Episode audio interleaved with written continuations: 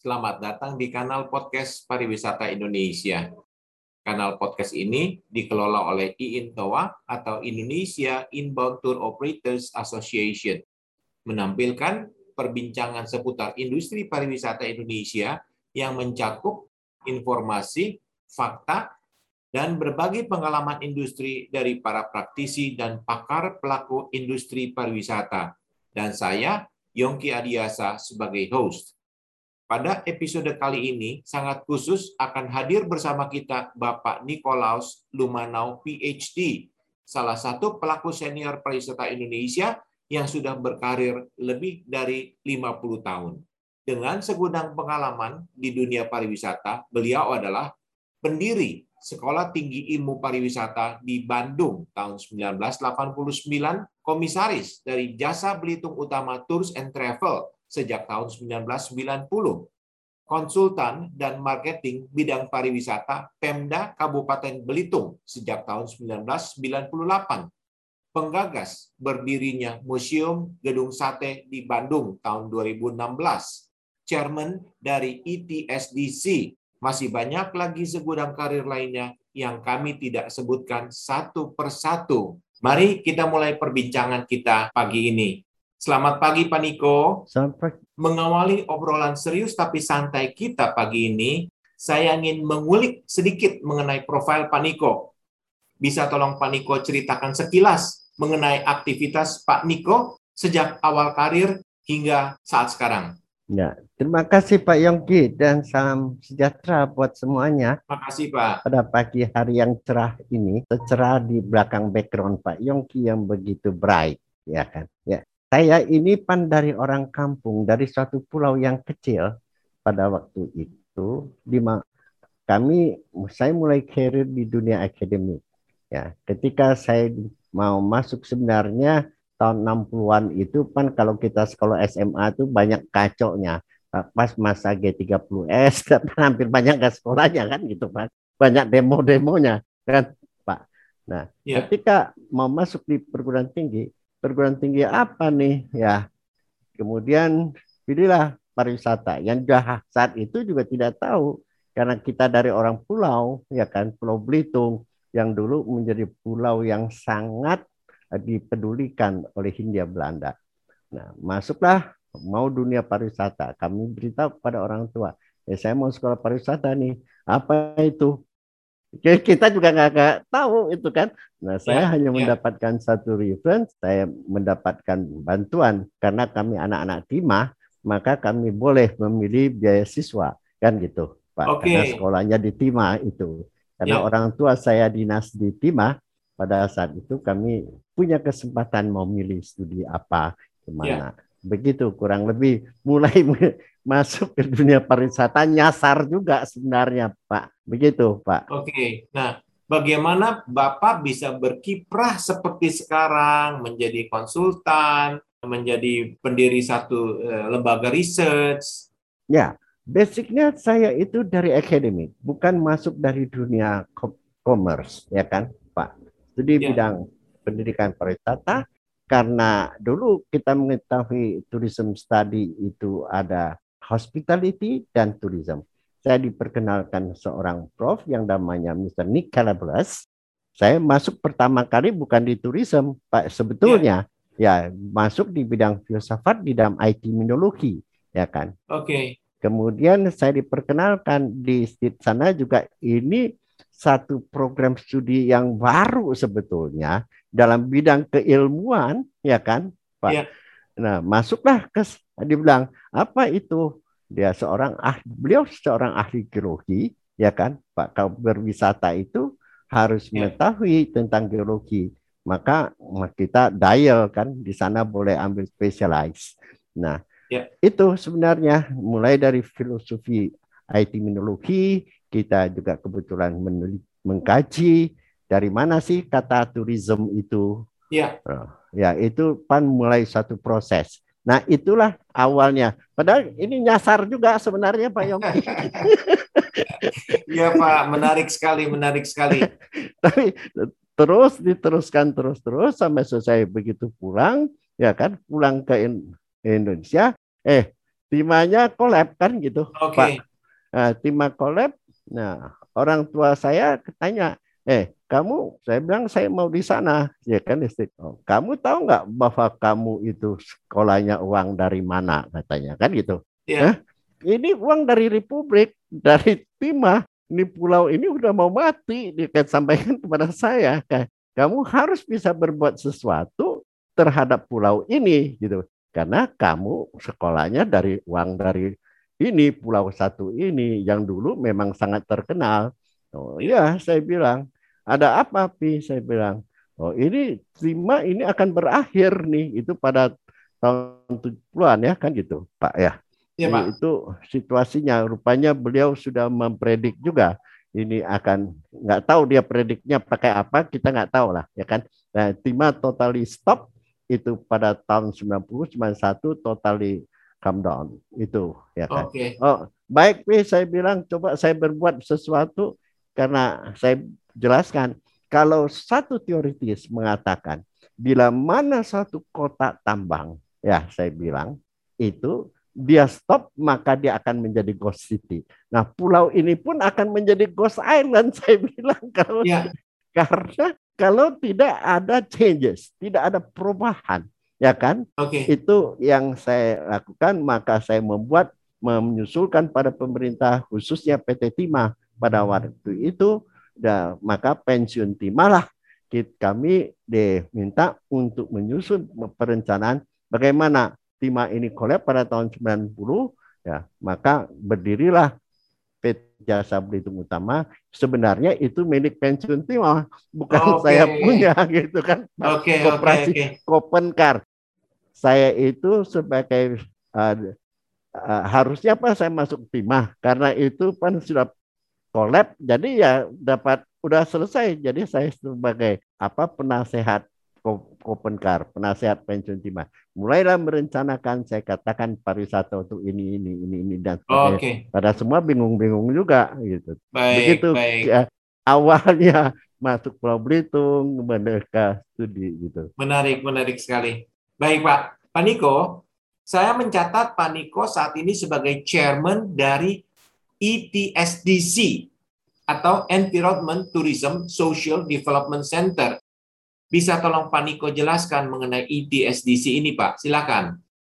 Nah, baik Pak Yongki, pada tahun 89 saya mencoba membangun satu program studi, yaitu tentang studi ilmu pariwisata. Orang bicara, apa ini? Ya, termasuk Kopertis mengatakan ini bukan ilmu pengetahuan karena program studi pariwisata itu ada yang di bawah sastra pada saat itu, ya kan? Ada akademik bersifat akademik, NHI lebih banyak bersifat dia labor vocation vocational educational dengan Sunbit System. Saya katakan, saya ini studi tentang pariwisata. Saya bilang, karena dulu itu ada tiga jurusan, hotel, travel agency, dan bina wisata. Iya. Nah, ya kan? Tahun 78 kita merubah kurikulum dari akademik menjadi diplom. Nah, bina wisata ini mau jadi apa? Mau praktek apa kalau tidak bidang study, ya kan? Tidak bidang research itu. Ya. Kalau hotel dan travel agency, oke lah, lebih banyak bisa kita melakukan satu program diplom dalam satu penyusunan kurikulum karena saya juga studi di bidang kurtek, kurikulum dan teknologi. Bagaimana kurikulum itu? Kurikulum itu kan kurvelnya kalau ke lapangannya pan kurvel S terbalik ya kan dari knowledge, skill terus di lapangan knowledge kemudian skill lebih besar, knowledge kemudian lebih mengecil ya kan gitu Pak ya kan gitu Ya. kan kurikulum body of knowledge. Nah, maka saya susun nah, body of knowledge termasuk SMA pariwisata pertama di Bandung ya kan dibuatnya SMA pariwisata terbuatlah SIPMA kemudian SMIP di Jakarta ada SMIP di Trisia Ya. kemudian ada SMIP di Sunda Kelapa ya kan? Nah itulah kumpul akhirnya saya kritisi uh, Ditmenjur kenapa? Ditmenjur saya bilang kita uh, SMA juga tidak diakui pada saat itu. Bahkan anak SMKK anak SMKK pada sekolah kesejahteraan keluarga praktekumnya di hotel. Saya bilang wah ini berbahaya secara psikologinya. Nanti dia harus keluarga sejahtera lihat hotel yang begitu mewah bagaimana dia membawakan dari mengaplikasikan dari keluarga sejahtera melihat satu industri praktek di hotel saya bilang ya. gitu kan. Nah, maka itulah dasar awalnya kami mencoba dia. Nah, setelah tahun 92 kita mendapatkan surat uh, tidak boleh itu, dikti tidak boleh, harus keputusan presiden. Karena ini program studi. Mana tahun 92 maka presiden mengeluarkan sekolah tinggi pariwisata di Bandung. Nah, setelah itu tetap aja masih nggak boleh kan gitu. Saya bilang kita sudah mendirikan ini, saya dirikan kampus, yang namanya Sekolah Tinggi Ilmu Pariwisata yang sekarang menjadi ARS. Nah, nggak boleh ya sudahlah. Kalau begitu kita diriin aja akademik. Eh, karena orang tidak tahu itu apa akademik. Nah, dirikanlah ini NGO yang eh, NGO sebagai Environment Tourism Social Development. Karena biasanya orang berpikir akademik itu hanya ada di kampus kan Pak Yongki, ya, ya kan? Tidak ya. tahu akademik itu tidak ada apa-apa, ya kan? Nah, akademik itu mulai dari anak SMA baru yang disebut alternatif akademik, ya kan? Nah, baru masuk perguruan tinggi adalah akademik. Ya. Akademik itu adalah satu tempat, ya kan, Pak Yongki, di ya. Athena, di mana Plato mengajar murid-muridnya, maka mereka yang masuk di dunia akademik harus berpikir secara filsafati. Bekerja itu adalah kodrati, ya kan? Ilmu itu ya. bisa diaplikasikan ke berbagai bidang ya kan itu nah itu kecuali mereka yang ambil diplom kalau dia ambil bar ya kan dia feelnya di bar ya kan nah saya sampaikan bahwa di pariwisata ini sudah ada feelnya ya seorang housekeeper seorang bartender seorang F&B jadi sudah ada apa lapangannya sudah ada feel ya kan gitu yeah. pak karena biasanya akademik dari formal ke formal feel ya kan kalau tourism ini kan banyak juga dari formal tidak ke formal feel kan gitu Pak. Ya. Kalau dokter itu dia sekolah dokter, feelnya dokter. Jadi ya. pilot dia sekolahnya jadi pilot. Kalau ini sekolah Paris, sekolah arsitek bisa jadi direktur hotel kan gitu Pak. Ya sekarang sebetulnya dari formal ke formal feel. Maka saya katakan, oke okay dah kalau gitu kita dirikan NGO yang kita lebih banyak di bidang riset karena akademik itu berpikir secara filsafati, kita bergerak di bidang riset. Biasanya NGO kami kan biasanya NGO itu disebut bahasa Indonesia LSM ya dari kawan-kawan akademik. Oke, saya kumpulkan. Nah, berdirilah tahun 98 tapi kita konsekuen ya. Saya bilang ya, saya ini bukan orang inter business. Saya ini bagaimana harus mengempowering manusia kita. Ya. Karena kita sangat lemah di dalam SDM. Kita ditargetkan dari Dekuni, dekade kunjungan wisata Indonesia, ya kan dari tahun 91 tahun 2000 kita harus masuk sains and teknologi tetapi tidak tercapai itu kan Pak ya orang pariwisata itu orang yang paling sombong dulu di bidang IT Pak paling sombong itu mulai pakai TWA ya Pak Transport Airline di bidang industri lain belum tahu tuh. Mulai pakai Charlie Whiskey, ya kan Pak? Charlie Whiskey, handphone merupakan yang paling advance sampai hari ini sampai ke smartphone, ya, ya. kan? Kemudian pakai Visat, pakai Telek, orang travel agent itu sudah merem, ya kan Pak? Ya, ya. Faksimile umur yang paling pendek sekarang internet, ya internet work, ya kan? Yang Nah, sekarang orang pariwisata terbelakang tuh di bidang ini, Pak ya kan Nah, orang perbankan lebih advance di bidang yeah, lain yeah, lebih advance. Yeah. Loh, yang kita setelah Microsoft masuk keluar mulai PC, maka habislah orang pariwisata tertinggal gitu loh, Pak. Yeah. Ya kan? Nah, ini yang perlu diantisipasi padahal kita Indonesia dalam dekuni sudah mentargetkan kita 150 ribu orang yang pariwisata harus masuk sudah ke dalam dunia sains and teknologi. Tetapi okay. kita tidak. Kita masih sebagai aplikasi sebagai apa praktisi aja. Orang praktisi kan mikirnya praktis-praktis saja. Pariwisata ini tidak bisa pendekatan praktis-praktis saja juga gitu loh, Pak. Karena harus uh, sekarang dunia ini sudah menjadi orang aplikator, membuat ya. program yang diaplikasikan. Ya kan semua sudah program. Ya. Berhasil tidak berhasil tahu sebabnya. Kurang lebih okay. itulah dasarnya kami mendirikan ETSDC, Environment Tourism Social Development Center. Baik, baik. Menarik sekali Pak Niko. apa yang disampaikan Pak Niko adalah menganalisa mengenai perubahan, changes. Perubahan apa yang perlu dipikirkan atau kemudian dilakukan oleh para pelaku pariwisata untuk mempersiapkan diri menghadapi masa pasca pandemi yang sebentar lagi akan terjadi. Silakan Pak Niko. Ya, alam itu selalu berhubungan dengan budaya, ya kan, Pak? Dia hand in hand dengan uh, budaya. Nah, kita bisa lihat perubahan terus alam berubah. Kalau kita tidak mau berubah, like semacam satu makhluk di paleontologi menjelaskan bahwa dia akan musnah seperti juga dinosaurus ya kan ya kalau ya. kita tidak manusia itu paling mampu melakukan mengadaptif ya kan? Nah tetapi bila mana orang uh, biro perjalanan tidak mau mengadaptif dengan kemajuan teknologi ini ya kan? Yang saya kata algoritma merubah manusia ya kan? Budaya manusia ya kan? Ke digital. IT itu kan power ya Pak. Ya. ya, IT itu kita mempergunakan IT dia adalah speed and power.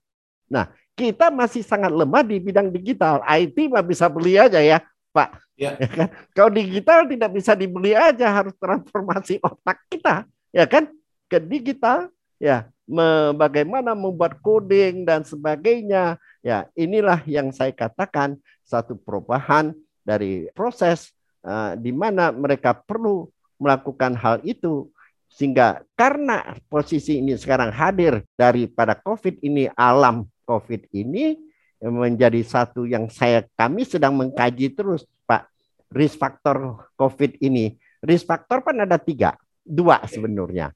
Ya, yaitu regular risk dan irregular risk. Nah, ini pasti kita bisa kaji. Orang selalu mengatakan bisnis punya risiko enggak? Ya. Saya jawab sekarang ini sudah tidak karena regular dan irregular risknya sudah bisa terpredik. Kalau resikonya kita kaji masih begitu tinggi, ngapain Pak Yongki bisnis sekali gitu? Ya iya. kan sudah sudah dapat dikaji. Nah, COVID ini adalah catastrophic risk factor, ya kan? Yang kita sangat pusing, kami juga hampir tiap malam bertukar sesama kawan-kawan berpikir, ya kan? Kami juga belum menemukan metodologinya apa, teoritisnya apa dengan kata risk factor ini, ya kan? Oleh karena itu dia berkembang sangat fluktuatif, berubah-ubah. Karena para ahli juga belum menemukan yang sesungguhnya, gitu kan? Hanya just hipotesis, hipotesis, hipotesis, ya kan?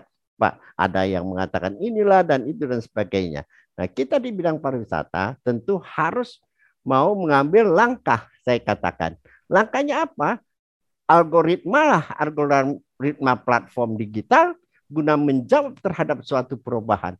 Keberadaan gelombang COVID ini yang yang melanda keberadaban manusia ya kan? Karena algoritma dapat turut merubah cara hidup manusia. Nah, inilah yang harus diantisipasi oleh kita dunia travel agency, mari saya ajak untuk kembali kita juara di di dunia information dan teknologi yang yeah. pernah dijuara kemudian terbelakang karena apa? Intua khususnya juga Intua ada suatu inbound ya kan Pak yang iya. diamanahkan oleh undang-undang negara harus tahu ini kan gitu Pak. Ya, ya, di dalam undang-undang menyatakan tidak ada pendapatan asli daerah yang itu peningkatan devisa gitu loh, Pak. Ma ya. Makanya pemerintah bersyukur adanya Intua ya sehingga Intua ini berfungsi sebagai apa? Intua ini berfungsi sebagai PSR apa yang saya sebut PSA sebagai professional service representative. Ini mau ya. kalau mau digaji berapa pemerintah ya kan ya, ini. Ya. Nah, ini PSR PSR yang unggul ini yang sudah Pak Paul, Pak Yongki sudah berpuluh-puluh tahun berpengalaman ini ya ini yang harus dimanfaatkan oleh pemerintah di funds. Karena sekarang dunia ini dalam posisi kita setara, Pak Yongki. Ya. Perusahaan yang sebesar apa pun kolaps dalam kesetaraan. Nah, ya. kita ya. harus bisa nyolong start, ya kan, Pak, supaya segera bisa spin up. Oleh karena itu, pada waktu kami menyusun draft undang-undang pariwisata bersama juga Pak Paul, Pak Paul yang juga menyampaikan kita harus ada badan promosi ini. Itu ini usul Pak Paul. Saya ingat Pak kita. Ya. Apa dah? Kalau saya tanya juga kenapa sih ada badan promosi? Oh, karena okay. kita punya produk kita harus memasarkan. Tidak, bukan itu, Pak. Ya kan? Filosofi berpikirnya apa? Karena pariwisata Indonesia telah berubah dalam Undang-Undang Nomor 10 menjadi industri. Kalau industri berarti punya produk. Kalau punya produk dia harus dipromosi kan gitu. Iya. Ya kan? Persis. Nah itu itu Persis. filosofinya. Nah negara ini punya industri yang besar. Kalau dulu di Belitung itu punya industri tambang timah, ya kan? Ya. Sekarang negara punya industri yang sangat source-nya begitu besar, ya kan gitu. Dari Sabang sampai Maroke kita punya sangat unik source. Dalam satu source ini punya situasi, eh, punya situasi. Situasi pasti punya aktivitas. Aktivitas ya. punya event. Nah, orang-orang tour operator ini telah membuat desain-desain ya pakai produk itu yang dipasarkan. Nah, harus di fonts kalau enggak. Karena kalau di dalam teoritis, ya. destinasi itu saya istilahkan, destinasi itu apa Pak Yongki?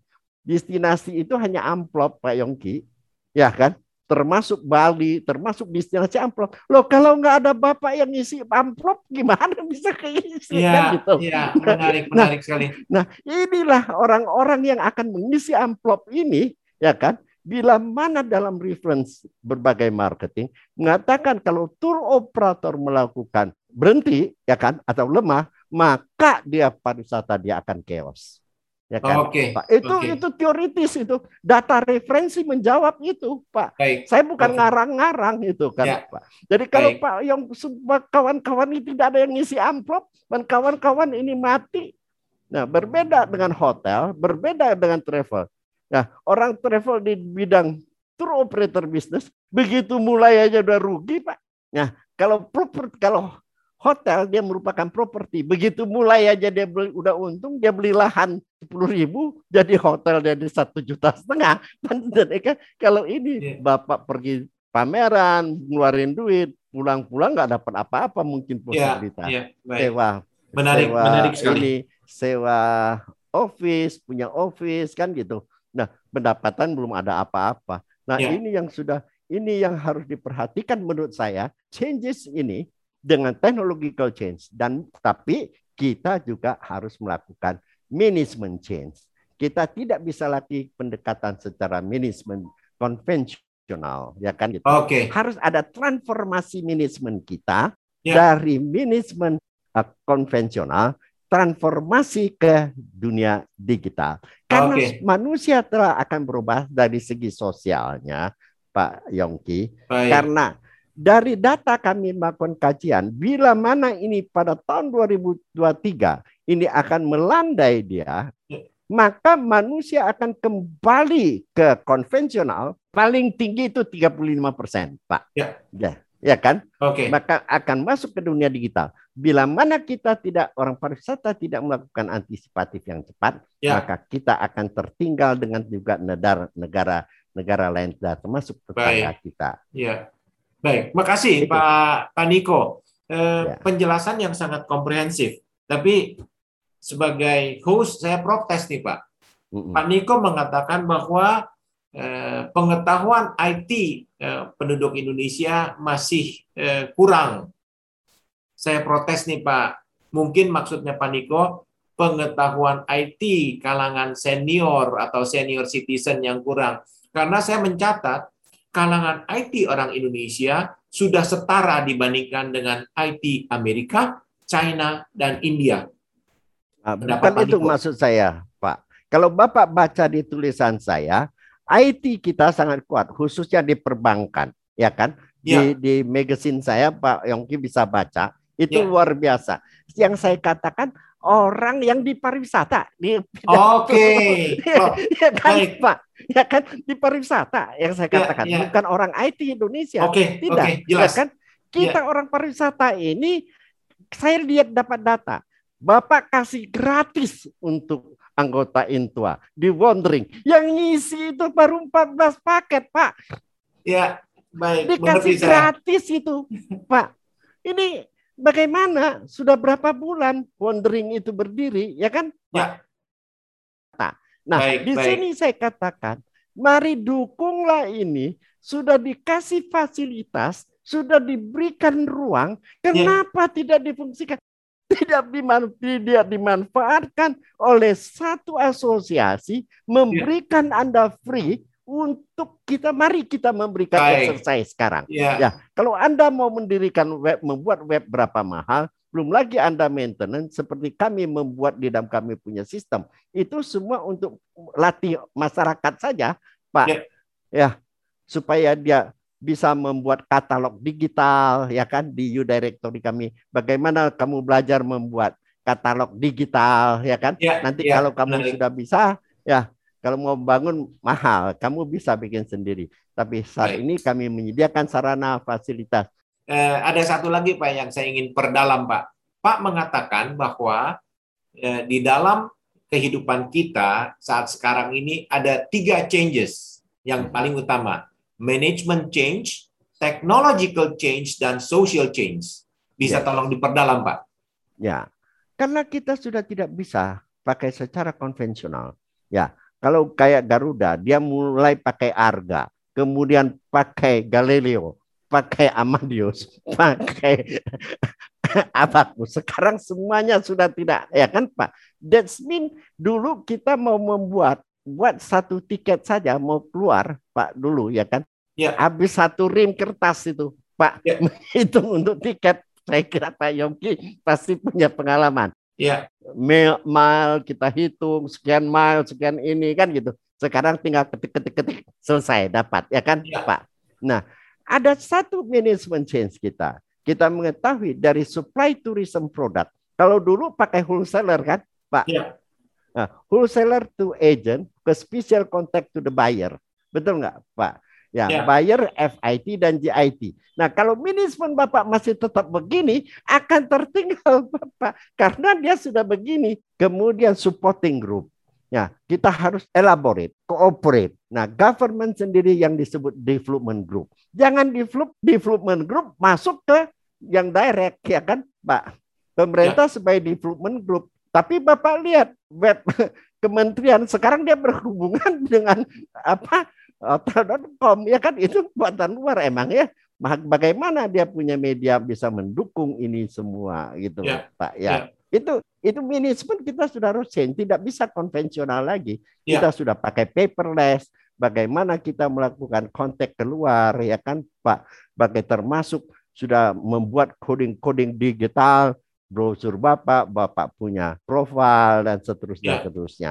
Termasuk orang internal. Kalau dulu kan Pak Yongki, ya kan Pak, uh, kalau mau bikin travel agent, cari orang jurusan travel agent. Sekarang mungkin beda. Saya mendingan cari orang IT, Pak. Orang yeah. jurusan, ya kan? Oke, okay, oke. Okay. ya kan? Jadi harus begitu. Memberikan satu training dalam masa COVID ini, justru pada during COVID ini kita harus mampu mempersiapkan perubahan manajemen kita menuju ke transformasi ke digital manajemen kita ya kan? Oke. Sebenarnya prediksi kita untuk tahun 2030 ya kan Pak? Ternyata ya. covid ini mempercepat. Saya suka nih Pak ada covid ini. Ya kan? Kalau buat kami orang akademik Pak enak nih ya, ya kan okay. Pak? Ya kan? Karena apa? Sekarang kita sama dalam posisi. Mari kita Indonesia nyolong start ya kan? Ya, nyolong ya. startnya bagaimana? Termasuk manajemen kita termasuk ini kita sudah tahu tuh social change-nya sudah diketahui perubahan manusia di dunia ini perilaku manusia social ya. change ini kan saya sudah tahu pak saya tak pasti tahu Pak Yongki punya need saya tahu Pak Yongki Oke. Okay. Pak Yongki need-nya makan, tapi won-nya berbeda-beda. Nah, kita sekarang tahu sosial won-nya apa tuh. Iya, betul. need-nya kita sudah tahu lah, betul, ya kan? Betul, tapi won-nya mari kita social change one of the people karena ya. bisnis kita terhadap people, ya kan? Iya. Ya, yang mendatangkan wisatawan yang berbagai perilaku yang berbeda-beda. Baik. Wah, tuh menarik sekali. Luar biasa, Pak. Luar biasa analisa yang begitu mendalam mengenai perubahan yang mau tidak mau terjadi. Menurut Pak Niko, apakah para pelaku BPW maupun APW siap melakukan perubahan atau mereka tergerus karena perubahan ini? Bisa Pak Niko sampaikan trik and tips kepada hmm. teman-teman pelaku pariwisata, khususnya para anggota IINTOA. Silakan, Pak. Ya, terima kasih. Saya mengetahui orang-orang intua punya wawasan yang jauh lebih daripada mereka di dalam yang disebut travel agency business. Karena mereka banyak lihat di dunia luar. Banyak melakukan interaksi dengan orang-orang luar. Ini kan selama ini. Dan saya punya keyakinan bahwa mereka punya semua punya kemampuan. Kalau kita mau. Ya kan Pak? Ya. Punya niat nggak kita? Ya kan? Kalau okay. kita punya niat, mari kita tekadkan. Kan gitu Pak? Oke. Okay kalau kita tekadkan pemerintah harus sedikit nekat gitu loh. Ya kan okay. Jangan nggak nekat, pemerintah juga harus nekat. Jangan kita saja nekat, harus sedikit gila. Pemerintah juga harus ikut gila dikit. Jangan kita saja yang disuruh gila kan gitu. Kita selalu dikatakan sebagai ujung tombak. Jangan, intoa jangan jadi ujung tombak. Biasanya pemerintah selalu mengatakan, eh ujung tombak. Kalau ditombakin ke dinding kan sakit ya Intua sekarang dikasih sebagai pemegang tombak. Ke mana nih? Eh, Intua, lu ini pemegang tombak nih gua kasih lu tombak. Sekarang lu kunus ini di mana marketnya? Ya kan, Pak? Ya kan? Ya. Market ini mas terjadi changes nih. Jadikan anggota ini jadi pemegang tombak, jangan ujung tombak gitu loh. ya kan gitu, Pak. Ini ini ini kan perubahan, perubahan satu paradigma yang ada what the challenges, impact, and value for present and next decade yang pada change ini. Orang-orang yang sangat sudah familiar terhadap world market ini, fungsikan mereka sebagai pemegang tombak. Jangan jadikan mereka ujung tombak, Pak. Baik. Terima kasih, Pak Niko. Ya, kita semua para pelaku inbound tourism sangat berharap kiranya border kita bisa segera dibuka dan kami, para anggota Intoa, dapat berkarya kembali dalam perannya sebagai penghasil devisa bagi negara dan bangsa Indonesia. Pak Niko, waktu jua yang membatasi pertemuan kita. Intoa sangat berterima kasih kepada Bapak yang telah berkenan memberikan sharing untuk kepariwisataan di Indonesia. Terima kasih Pak. Sampai jumpa lagi di kesempatan yang akan datang. Terima kasih Pak Niko. Terima kasih. Assalamualaikum warahmatullahi wabarakatuh. Ya, salam sejahtera buat semua dan selalu sehat. Make you new change.